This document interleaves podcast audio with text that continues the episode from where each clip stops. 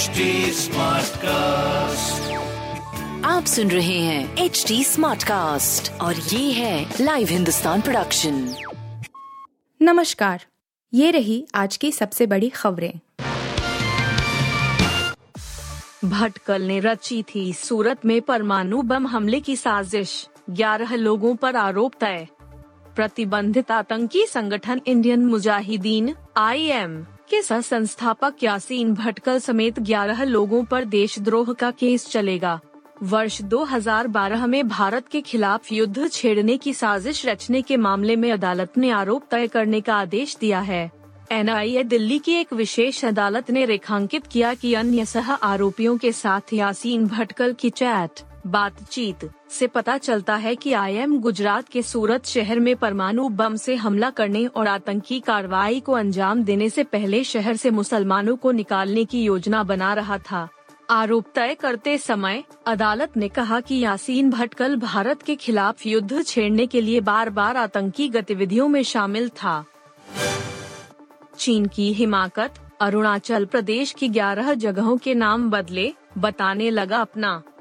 चीन अपनी चालबाजी से बाज नहीं आ रहा है।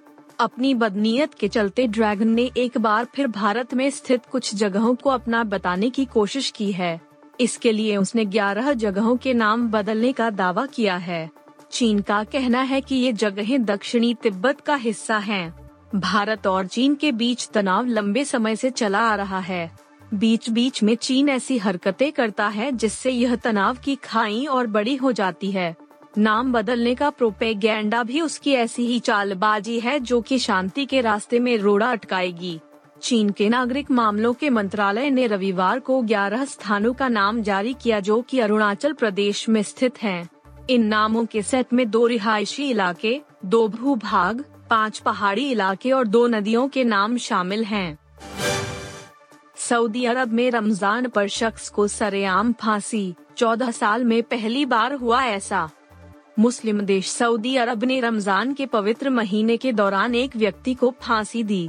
गार्जियन ने एक अधिकार समूह का हवाला देते हुए कहा कि इस तरह का फैसला काफ़ी दुर्लभ था क्योंकि अक्सर रमज़ान के महीने में सरकार इस तरह के फैसले नहीं लेती। सऊदी अरब में साल 2009 से रमज़ान के दौरान कोई सजा नहीं सुनाई गई है। रिपोर्ट के अनुसार, फांसी की सजा पाने वाले दोषी पर हत्या का मुकदमा था। रिपोर्ट में दावा किया गया है कि फांसी 28 मार्च यानी रमज़ान के पाँच दिनों में हुई। सऊदी नागरिक, जिसे हत्या का दोषी ठहराया गया था, को मदीना क्षेत्र में सरेआम मौत के घाट उतार दिया गया था। रिपोर्ट में कहा गया है कि व्यक्ति ने पीड़ित को पहले चाकू मारा और फिर ज्वलनशील पदार्थ डालकर आग लगा दी थी। धोनी आईपीएल के बीच में छोड़ सकते हैं कप्तानी, तंग होकर दी वार्निंग। सोमवार को चेन्नई के चेपॉक स्टेडियम में मेजबान चेन्नई सुपर किंग्स और लखनऊ सुपर जायंट्स के बीच एक हाई स्कोरिंग मैच हुआ, जिसमें दोनों टीमों ने 200-200 से ज़्यादा रन बनाए। हालाँकि, जीत चेन्नई को मिली, लेकिन इस दौरान टीम के कप्तान महेंद्र सिंह धोनी ने अपने खिलाड़ियों को वार्निंग दे दी कि वे कप्तानी छोड़ सकते हैं, क्योंकि वे एक चीज़ से तंग आ गए हैं कि गेंदबाज बहुत नो बॉल और वाइड फेंक रहे हैं। एम एस धोनी ने पोस्ट मैच प्रेजेंटेशन सेरेमनी में कहा, तेज गेंदबाजी में हमें थोड़ा सुधार करने की ज़रूरत है, परिस्थितियों के अनुसार गेंदबाजी करने की ज़रूरत है। पोस्टपोन हो सकती है पुष्पा टू अपोस्ट्रफी अब अगले साल रिलीज़ करने का plan Allu Arjun starrer Pushpa two apostrophe साल की बहुप्रतीक्षित फ़िल्मों में से एक है। फ़िल्म से जुड़ी छोटी सी छोटी अपडेट को लेकर फैंस के बीच काफ़ी उत्सुकता देखी गई है। पुष्पा के हिट होने के बाद से अक्सर ट्विटर पर Pushpa two apostrophe hashtag trend हुआ है। इस बीच अब एक ऐसी खबर आ रही है जिससे फैंस को झटका लगेगा।